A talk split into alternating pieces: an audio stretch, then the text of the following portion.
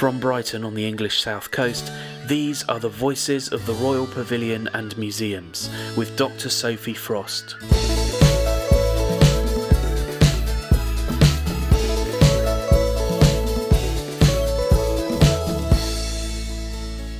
Hello, I'm Sophie, and I've spent the past nine months wandering the corridors of the Royal Pavilion and Museums in Brighton and Hove, otherwise known as RPM, uncovering the stories of the museum people or walking encyclopedias, as I have come to affectionately term them, who keep Brighton's historic buildings and collections relevant, vibrant, and accessible for the world we're living in.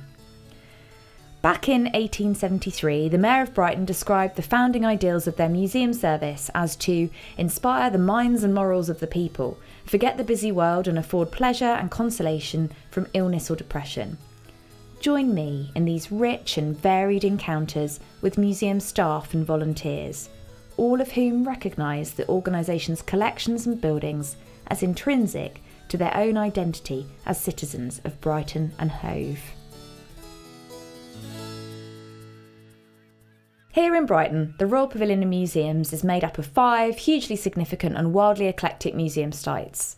You've got the iconic Royal Pavilion in the heart of the city, Brighton Museum, the Booth Museum of Natural History, Hove Museum, and Preston Manor, a historic house situated in Preston Park.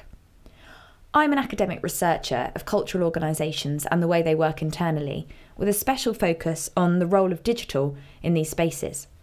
My time in Brighton began with considering how museum people could feel more empowered through digital storytelling, using the microphone as a means of enabling everyone to speak, regardless of their job title or salary band. Now, it's a time of transition for the Royal Pavilion and Museums, as they will shortly be moving to independent trust, having previously been run by the local council. Money is tight, the future is uncertain, and there are vivid debates ongoing across the sector about the symbolic role of museums as sites of trust. So, what began as an exercise in considering the digital skills of a workforce became at the same time a meditation on the ebb and flow of change in a regional museum service.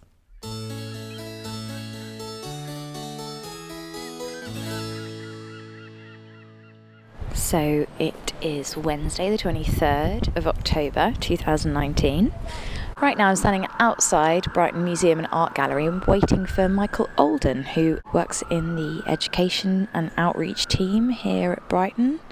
Um, and we're going on a trip to Moulsecoomb Primary School, where I believe he's going to bring some kind of objects with him. Uh, it's a little bit windy here.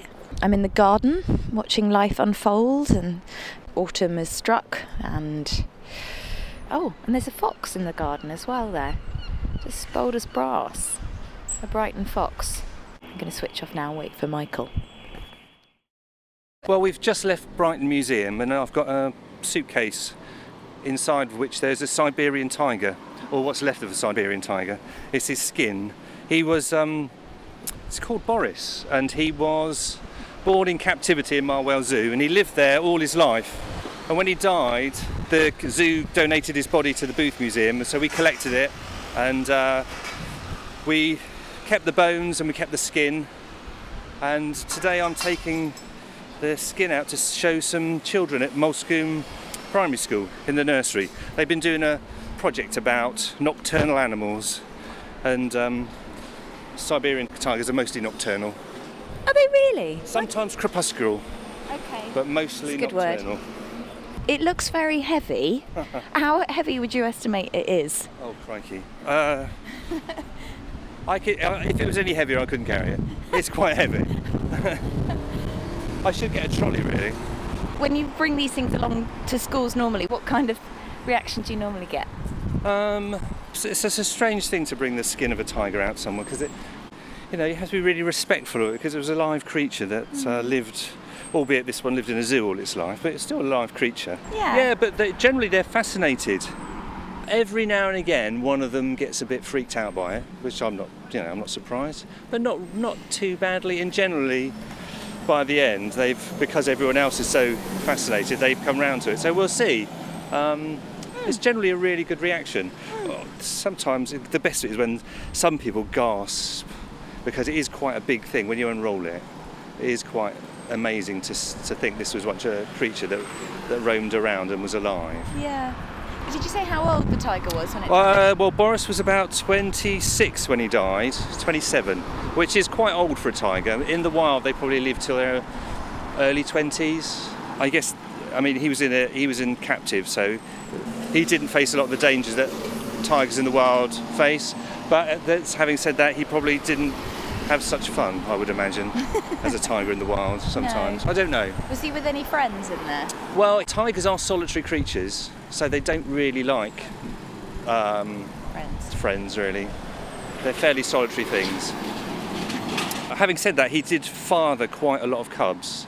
Most big cats that are in captivity, they're part of a big program so that their the genome is preserved, and hmm. so not that he'd know it, but he would probably have cubs all over Europe where uh, other zoos, Really? yeah. So other zoos would have. Do you know I keep staring at his his case? Yeah, he's just in a black case at the moment. He's, he's not very prepossessing. He used to be in a big sack. Well, he still is in a big sack, and I used to just carry the sack around. But look, maybe look like some weird Father Christmas. So I put him in a, I put him in a suitcase, which is even slightly weirder. Going back to the children, Yeah. one of the things I always do at the end is I always bring it back to their experience. So we will talk. Either it comes up a lot, cats, or my grandmother is dead. We're going to get this bus. Oh, and we're now So then we'll, um, We'll read a story, and today we're going to read The Tiger That Came to Tea. by Judith Kerr. Judith Kerr, yeah. That's appropriate. Okay, right, we're just getting on the bus now. Okay. Have you got your ticket? Great. And I've got mine. Lovely. Thank you. Thanks. Where would Boris like to We go? might need to go and get more space to put Boris down. I've never thought about this. Precious cargo. Yeah. So we're sitting, Boris is in the priority space, which feels nice too. so, Michael, now we've talked a little bit about Boris, and also it might be good just to talk through a bit your role. Well, I am the early years and recently early years and families officer. Um, and I've been doing this particular role for the early years role for about 15 years or so. 2006 I started, I think it was. Um, and I've worked for the museum longer than that. Probably started working on and off the museum in about 96, 97.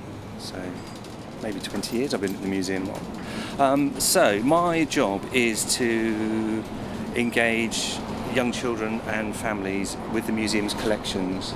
I do that in the museum by running workshops and running special free days. Um, I help curators put on exhibitions, making sure that the, the exhibition will be a good fit for children and families.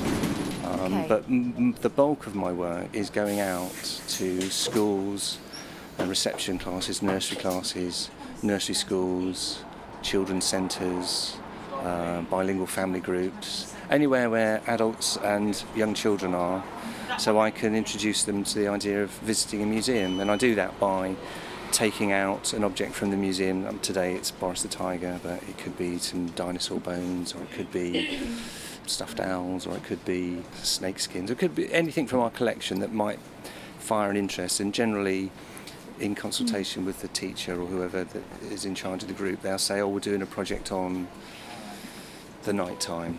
Have you got anything nocturnal you can bring out?" So today we've brought brought Boris the tiger. What we're trying to do is develop a culture of being familiar with museums and museum objects. Um, so, for example, going to Moulsecoomb School today, which is in um, one of the most deprived boroughs in Brighton. In fact, it's in one of the most deprived boroughs in the United Kingdom if you look at the league tables. So we're. What we're trying to do is encourage children from that school to to be actively involved in the cultural life of the city. And so one way we, I can do that is by introducing them to museums. What do you like most about it? Uh, I think I like most the interactions with um, the children that I have through the, working with the objects. I, before I worked in the museum, I was a primary school teacher. For various reasons, I, I began to find it too much work. It's one of those jobs that seeps into your every living moment. So I wanted to sort of step back from that a bit. But I really enjoyed working with a group of children for a long period and seeing them develop over time and seeing their potential developing. So working with the museum and doing this sort of job gives still gives me a sort of a flavour of that, and I, I can work on a project with a nursery school for maybe once a week for six weeks. So over that time, I sort of like the children will get to know me and I get to know them, and we'll or maybe um, get them to do stuff that normally they wouldn't have done, or maybe they wouldn't have been introduced to. Um, and with Moulsecoomb School, I, I go there once a month throughout the year. So by the end of the year, you've built up quite a relationship with the children. Oh, that's great. Um, and I've been doing it for several years now. So there's children in other higher up the school that will recognise me and, and, and know me from the work I've been doing with them. And hopefully that's encouraged them to um, be more involved in the, the museum. And anecdotally, I mean, quite often I'll, I'll be in. In fact, I was in Sainsbury's the other day, and uh, one of the women at the checkout said, "Oh, you must be, are you Michael the museum man?" And I, and I said, "Oh yeah, I think I am." She said, "Oh, you've really inspired my daughter when you brought in those dinosaur bones, and now she wants to be a paleontologist, and she's only five, so that's." I, I always think I thought, oh, that's good. You know, for a five-year-old to say, I want to be use the word paleontologist. Yeah. That's quite great, I think. Well, I guess a bigger philosophical question then, and you're an artist as well, which I think is kind of an important point. But and this is sort of um, obvious, so it's silly to ask. But what, what's the point of the museum then for you for future generations? Because it is obviously still such an important part of your work. I guess the mu- museums are the repositories of stories, and particularly stories about where we've come from and where we might be going to. So, for example, we've got an archaeology gallery that I've been quite involved in putting together over the last uh, year or so, and it's now open. We used um, skeletons in our collection that were found in Brighton, so a skeleton found in uh, Whitehawk Hill Fort, which was, is about 6,000 years old.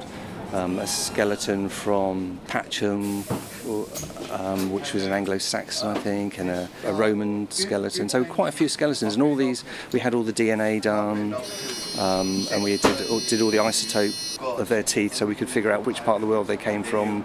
We could figure out their eye colour and their hair colour. We got some forensic archaeologists to reconstruct the faces, so you can actually go to Brighton Museum now and see people that were Brightonians 6,000 years ago. So you can sort you can sort of look someone in the eye that was here 6,000 years ago, and I think that's quite powerful for a lot of people. Then we've sort of got a responsibility as the custodians, current custodians of the museum, to share those stories. Yeah, I mean, and that's where my, my work comes in because I take out these objects and I I generally work with very young children, so I generally work with sort of preschool children up to maybe reception, introducing them to the idea of a museum and the importance that objects have. Mm. That all objects have a story about them. Whatever you've got, you know, you pick any object out of your pocket, you could probably tell a little story about that object. And all museums really do is like gather those and sort those and represent them mm. and make connections between people. And I think it, it helps us understand where we've come from Yeah. and it helps us understand where we are and it helps us hopefully understand where we might might be heading for. So I think that they are really powerful places, and, that for, uh, and I think for me, growing up, museums were really pa- important to me as a child. My dad worked for uh, the local authority. His office was connected to the town hall, which in, inside had a museum, an art gallery. In fact, it's Southampton Art Gallery. So I quite often after school, I'd walk to his office and say, "Can I have a lift home, Dad?" And he'd always say, "Michael, it's only half past three. I've got to work till 5:30." Why don't you just go and wait in the museum for me? So I'd spent a lot of my childhood hanging around in museums, not particularly because I initially because I was interested in museums, just because it was somewhere to wait for my dad. But actually, that sort of I got really interested in what was on the walls in the museum and the, and the art gallery. So um, it's I slowly absorbed uh, this love of museums, and particularly I think because it was an art gallery. You know, I, I've ended up working in a museum, and in my other life being a painter. So it's it's interesting how that has worked out for me. You know, I know from other colleagues' stories that they found museums as sort of a, either a sanctuary or somewhere that was important to them, or had had some key moment in their lives um, which was set them on this path of like being interested in museums and material culture. It's amazing how subconsciously our early experiences so inform what we go on Yeah, to, yeah. to spend most of our life doing Yeah. or struggling not to do. Yes, What do you think are the bigger challenges facing museums? I mean, because you've obviously seen it go through quite a lot, the city changing and the priorities of, of the council changing. Are there are there things that you fear for the museum, or do you feel like it's just evolving and that's the way it is? well, it is evolving, and it is. I mean, the, the the museum sector has suffered a lot in recent years through cuts in funding for museums. So in my team, we used to have we used to have six members of the team, and now there's only really three of us, I think, maybe two of us actually. Part one is part time, and there's two two of us that are full time. So materially, the, those cuts have had an effect on our, our team, and also we've been hit by the cuts in other sectors like schools, for example. Ten years ago, we, we, we would have to Brighton Museum maybe 30, 35,000 school visits a year. The figures for last year, we think we had 20,000 visitors, school visitors. So there's been a reduction about in about 10,000 school visits, and that comes out of schools not being able to afford trips anymore, and partly because of their their precarious finances, but also because of the things like transport costs have gone up, mm. and not many schools are going to be spending that sort of money on a regular basis, maybe once a year for a treat. Brighton and Hove City Council used to have a family learning team, and they would do they would work with parents and children that were struggling for whatever reason with things like literacy or numeracy. So they would do a 10 week course with the children and adults separately and together with two specialist teachers to try and um, develop their literacy and numeracy skills. As part of that, I would go along to visit them in their setting for, for one of the sessions, and I would bring something along, either something that would stimulate some literacy aspect or a numeracy aspect, and then for another week they would come make a visit to the museum. But because of the cuts in public funding, those um, family learning teams now are pretty much defunct. There, I think there's there's two teachers left in the whole of Brighton now that do that that scheme. And when I started, there were eight teams doing that. Gosh. The cuts in public funding have a, a larger effect than just in that particular in your own sector. Yeah.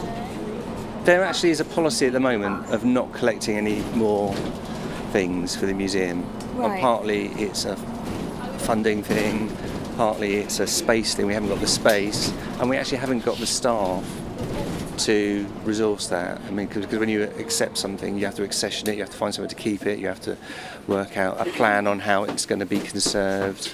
You probably need a conservator involved. So it's an an expense. Just to, it's not just like you, someone gives you something and you put it behind the counter. There's like Brighton Museum holds about a million objects. We're a bit bursting at the seams, really. We really need Yeah. a purpose-built storage facility, which we haven't got. So it's it's sort of counterproductive us for us to keep accepting things without thinking really carefully about what we what we're collecting and how we're going to look after those things when we collect them. I guess the silver lining here is we're still sitting on the bus with Boris. Yeah, Boris. I was sitting on the bus going to a school with a Siberian tiger in a box. I'm constantly finding something in the museum that we didn't I didn't know we had, and I think, God, that's the best thing in the world. Um, I mean, I do like taking Boris out because it's a really interesting thing, and I collecting. One of the things that I take out quite often are mini beasts like insects and spiders. That's always a really interesting um, re- reaction, and you're sort of like breaking lots of boundaries there. So yeah, we're going to get off now. Oh, getting off. Okay. is next on way.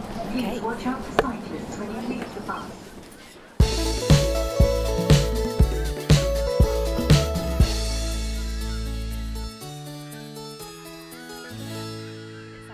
And then the school itself's lovely. That's all the school, is it? Yeah. Oh, it's a lovely big school building. is a nice school, isn't it?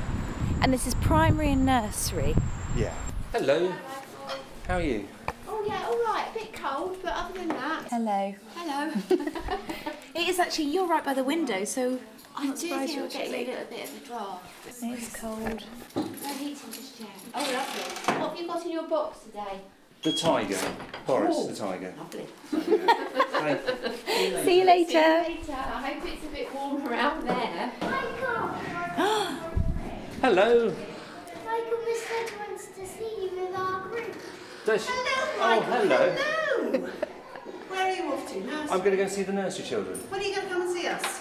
Oh gosh. when, when do you want me to come and see you? Well, Today. today. Told me, Michael, we need to book him up. I did want to contact you because we're doing superheroes. Oh well, you contact with the right fella. But I know you'll do something amazing with them. I'll have a think. An art. Before Christmas or after Christmas? Oh God, before Christmas. Okay.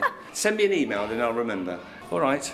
Have a nice time in nursery. Thank you. Some of those children to the pavilion a while ago. Um, I love the way they all knew you, Michael. Everyone must be rushing up all the time. well, it's just, yeah. I'm quite often in Brighton, and someone, a child, will say, "Look, Mum, it's the dinosaur man," because I would have probably taken some dinosaur bones to their school, and uh, that's what sticks in their head. So we're going through the labyrinth of. Oh wow! What a nice room. Hello, nice to see you. Yeah, and you. Hello.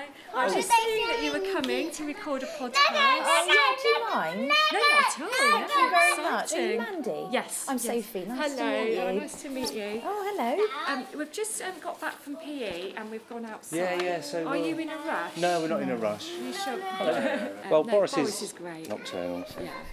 Have you seen Boris before? Yes. Yeah. they know Michael at the school. We've gone through and just everyone's popped out of a classroom Yeah, and said, they've been in nursery, they'd know. Yeah. Michael's a bit of a celebrity. Yeah, we're Yeah. just saying that. Yeah, no, they do talk about Michael a lot. And um, if I get the suitcases out, and they'll say it was Michael's case. Walking over here, playing Everybody come and make a big circle. Let's pretend we're sitting around the pond. Hello, everybody. Can you make a circle? Can you? How do you do it? My goodness. And now, how is this circle working? Is it a big circle or a small circle? Big circle. Shall we make a big circle? Yeah. So maybe you could shuffle over there a bit. We sit around the edge of the pond. Hello, everybody. My name is Michael. Michael, and where do I come from? Do you The remember? museum. I've come from the museum, and I've brought something from the museum to show you. I hear you've been thinking about creatures that come out at night. Is that right? Yeah. What sort of creatures only come out at night? Um, like sometimes bats. Sometimes bats. What else? Um, What about owls? Do they come out at night? yeah. What about cats? Yeah, well, cats like to come out at night and show. Oh, hedgehogs is a good one. And now there is a special word. If you only come out at night time, there is a really special word that you can use. You- It is nocturnal, you're right. Well, I have brought a creature from the Booth Museum that used to be a real live creature, but do you know what? Sadly, it died. Oh. But I've brought its skin. This creature has got claws. Anyone here got claws? Show me your claws. No, you've got you've got fingers, haven't you? Has anyone here got fur? Because this is a very furry creature. No. No? No. Has anyone here got a tail? No. No one. You've got a tail, haven't you? No. Oh, well, this creature has got a tail. So it's furry, it's got claws, a tail. This creature did have very sharp teeth and whiskers and stripes. What could it be? Not an owl. An owl would be too small. Because look, a tiger. Who said a tiger? Do you know? You are right. It is a tiger.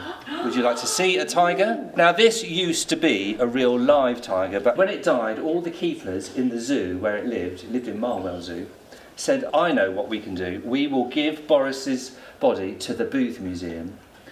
And we saved the bones, and if you go to the Booth Museum, you can see Boris's bones. And we saved his furry, stripy skin. Would you like to see the furry, stripy skin? Yeah?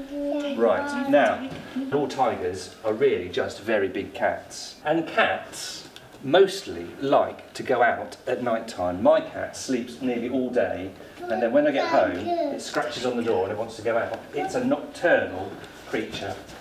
It likes to go out at night. And tigers, similarly, mostly like to go out at night. Now, I'm going to put Boris's head over by Mrs. Hodge there. Is that okay? Yes.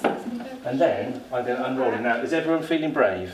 Mrs. Hodge. You're not feeling quite so brave, so you sit next to Mrs. Hodge. Now, I'm going to roll him out. Here we go. Here comes Boris. You sit back a bit and I'll put the tail just here. There we go. There's his tail.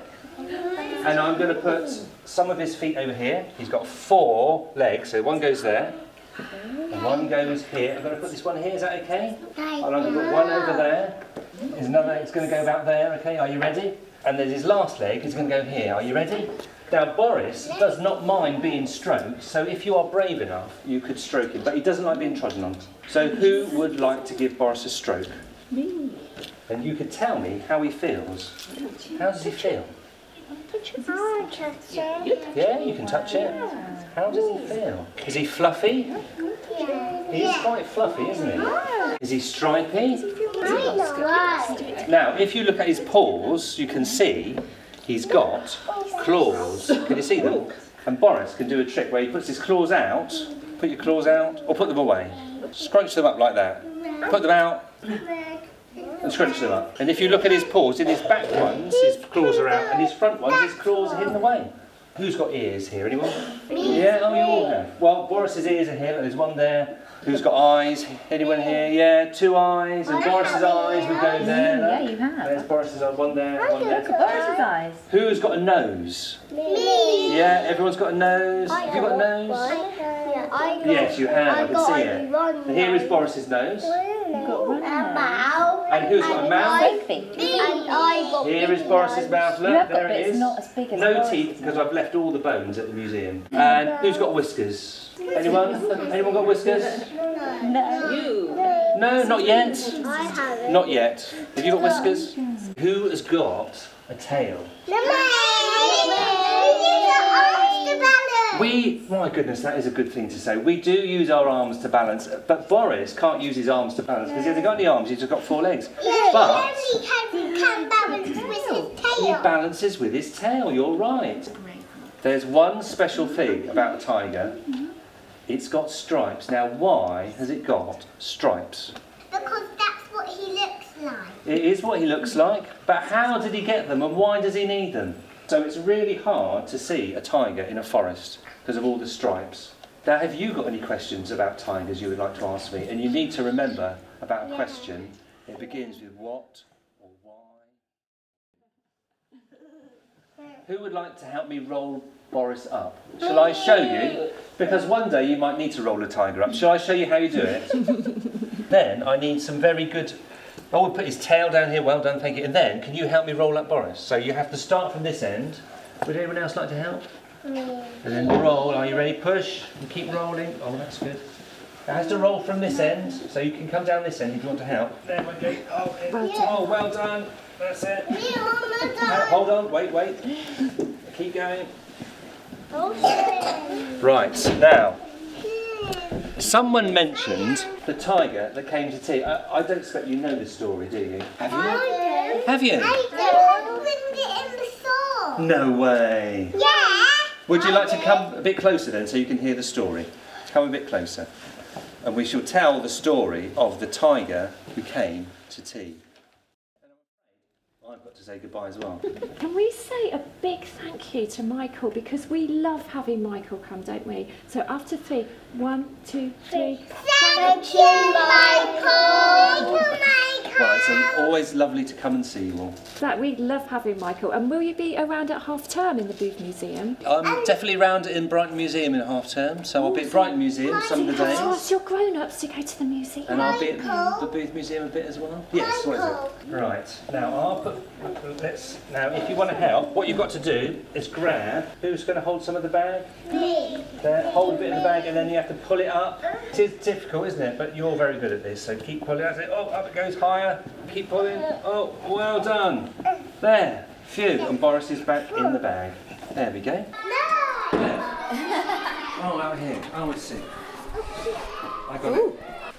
That's it. That's it. That's what I do. It's a weird thing. It's a strange thing to do. I think it's a great thing to do. So it would be interesting to hear what happens over the next few days, what, what they say about it. you know. Like, for example, Aubrey, Aubrey her, like, she's like horrified, wasn't she? Yes. But after her initial, initial horror, she was really interested. By the end, she was asking the most interesting questions. wasn't Yeah, yeah.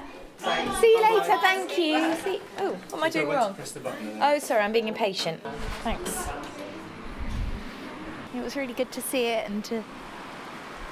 Yeah, it's, it's interesting because um, I don't think many people at the museum under they probably know what I do.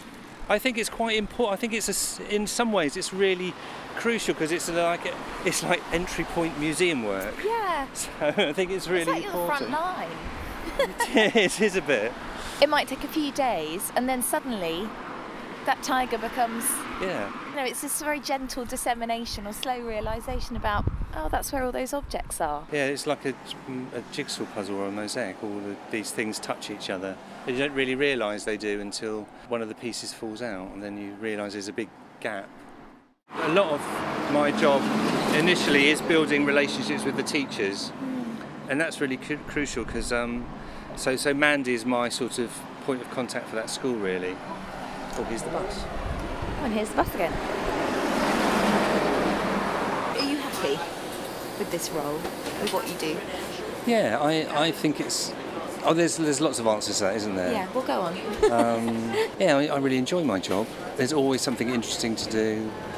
There's always some interesting, either a curator to work with or a, school to go out to. So there's always interesting people to interact with. Um, I was working with another member of staff. We put on an exhibition to do with portraits, and we had a couple of weeks ago we had the chief exec of the um, Arts Council came down to the museum because it was Labour Party conference, and we had a, some MPs came along and we showed them around the gallery. And the MPs are really interested in the impact that um, austerity had had on uh, the museum. So we talked about that a bit. We talked about the reduction in school visits and how the staff size at, the museum had, wasn't as big as it had been. Um, and how we've all, you know, like I used to, I'm now the families and early years officer. Well, we used to have a families officer who worked full time, but that post was deleted. So now I do, in effect, two jobs, yeah, or do both jobs half time. I don't know however you, you cut it up. But she was saying, oh, what, what thing? And she was in, really particularly interested in the education side of the museum. And I think, in some ways, education is still seen as a slightly not central. I think a lot of people say it is central, but actually, I guess I would like, in some ways, to see that museums um, flipped their ideas about how to put on exhibitions, and rather than being curator-led, which quite often they are, although that's changing, but to being more in response to what a community would like and looking and engaging communities in developing ideas for museums. Which we sort of do in some cases but we don't I just remember when I was developing this archaeology gallery we had a really great team. There were like five us so uh, me as the early years officer there were the schools officer the museum designer who translates all our ideas into actual physical things. And we had two of the curators from Brighton Museum, which who were really supportive and really got behind the project. But we also had we had archaeologists from outside of the museum working with us, and I remember going to a meeting with some of these archaeologists and sa- and saying, talking about the impact that we want, we hope the, the the gallery would have on children and talking about how we wanted to up the visitor figures. And one of the archaeologists said, "Oh, uh, Michael, how many visitors do you have every year to your museum?" And I said, "I, I don't know the, the exact figures, but." Our, our schools officer said, "Oh well, we have 30,000 school children visit the museum every year." And without a, a beat, dropping a beat, the archaeologist said, "Oh, but how many proper visitors do we have?" So it's like still children are not seen as proper visitors to a museum in some people's eyes, and that's the thing that needs to be flipped on its head, I think. Yeah. The next stop Uh, maybe 20 years ago, an ex- new exhibition would be mooted and it would be underway, and then uh, maybe a couple of weeks before the exhibition opened, one of the curators would say, "Oh, what are we going to do for the education side of it?" It's like actually it's too late now because there's only, you know, it has to be embedded in the actual exhibition. Whereas now, I mean, the last couple of exhibitions, um, especially I'm thinking now the archaeology um, gallery, the education side of it, like the schools officer and me, were involved from the very initial meetings about it. And we had quite a lot of say in how the gallery looked. This is us. There we go. Well, that's really good. Thank you. Thank you. Yes, I think that the, the museum does does a really good job. Um, but it would be great to push the envelope. on- Sorry. Sorry. It's all right. I thought you were about to get run over, but We'll wait for the green man. It's always the safest way, isn't it? Oh. I've got to go back to my office, uh, put Boris away. Got a workshop I'm running at the Booth Museum on Friday, so I have to make sure everything's in place for that. And I think this theme is this week is dinosaurs. I can't remember. I must look that up. Oh well, thanks so much for your time today. Oh, you're welcome. I really appreciate it, and um, I'm glad you enjoyed the, the visit to Moulsecoomb. I did. Yeah, I don't know. I feel a bit pathos about it, really. I, I can't explain it because I thought it was amazing to see the kids. I just think it's so important the work that you do, and I think um, I think this question of value is a really good one. Hmm. You know, There are so many threads of stories, and people do so many different things. Um, you know, you could you could go to Preston Manor and record the children pretending to be Victorians, or you, you could go to the Booth Museum and they have a teacher training session and teachers are learning about the Booth Museum and what, what resources it has to offer schools, or you know, or you could work with um, the LGBT group that are putting up the next exhibition in the temporary gallery. So Yeah. there's so many threads to a museum. yeah. It's, it- it's not just putting objects in boxes, then cataloguing them.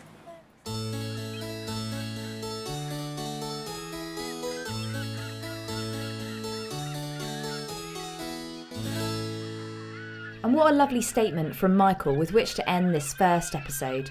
In what follows in this series, some of the other museum threads that Michael mentioned will also be pursued and investigated.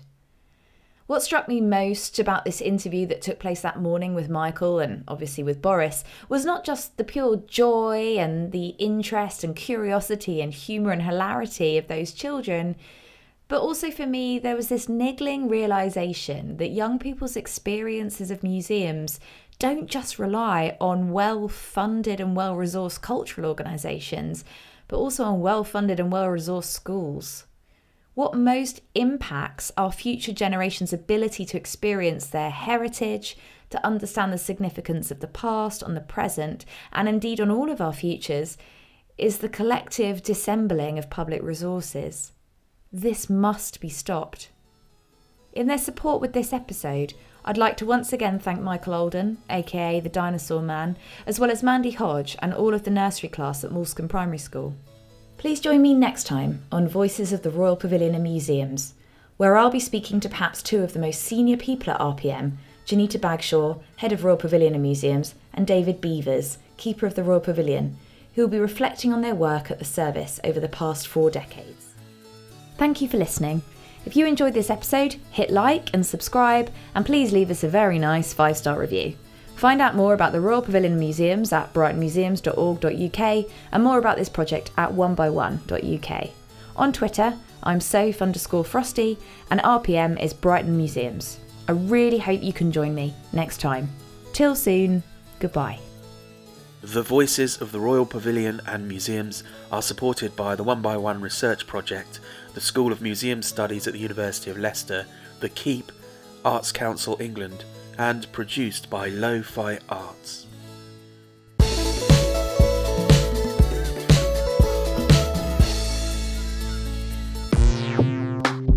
Lo-Fi Arts.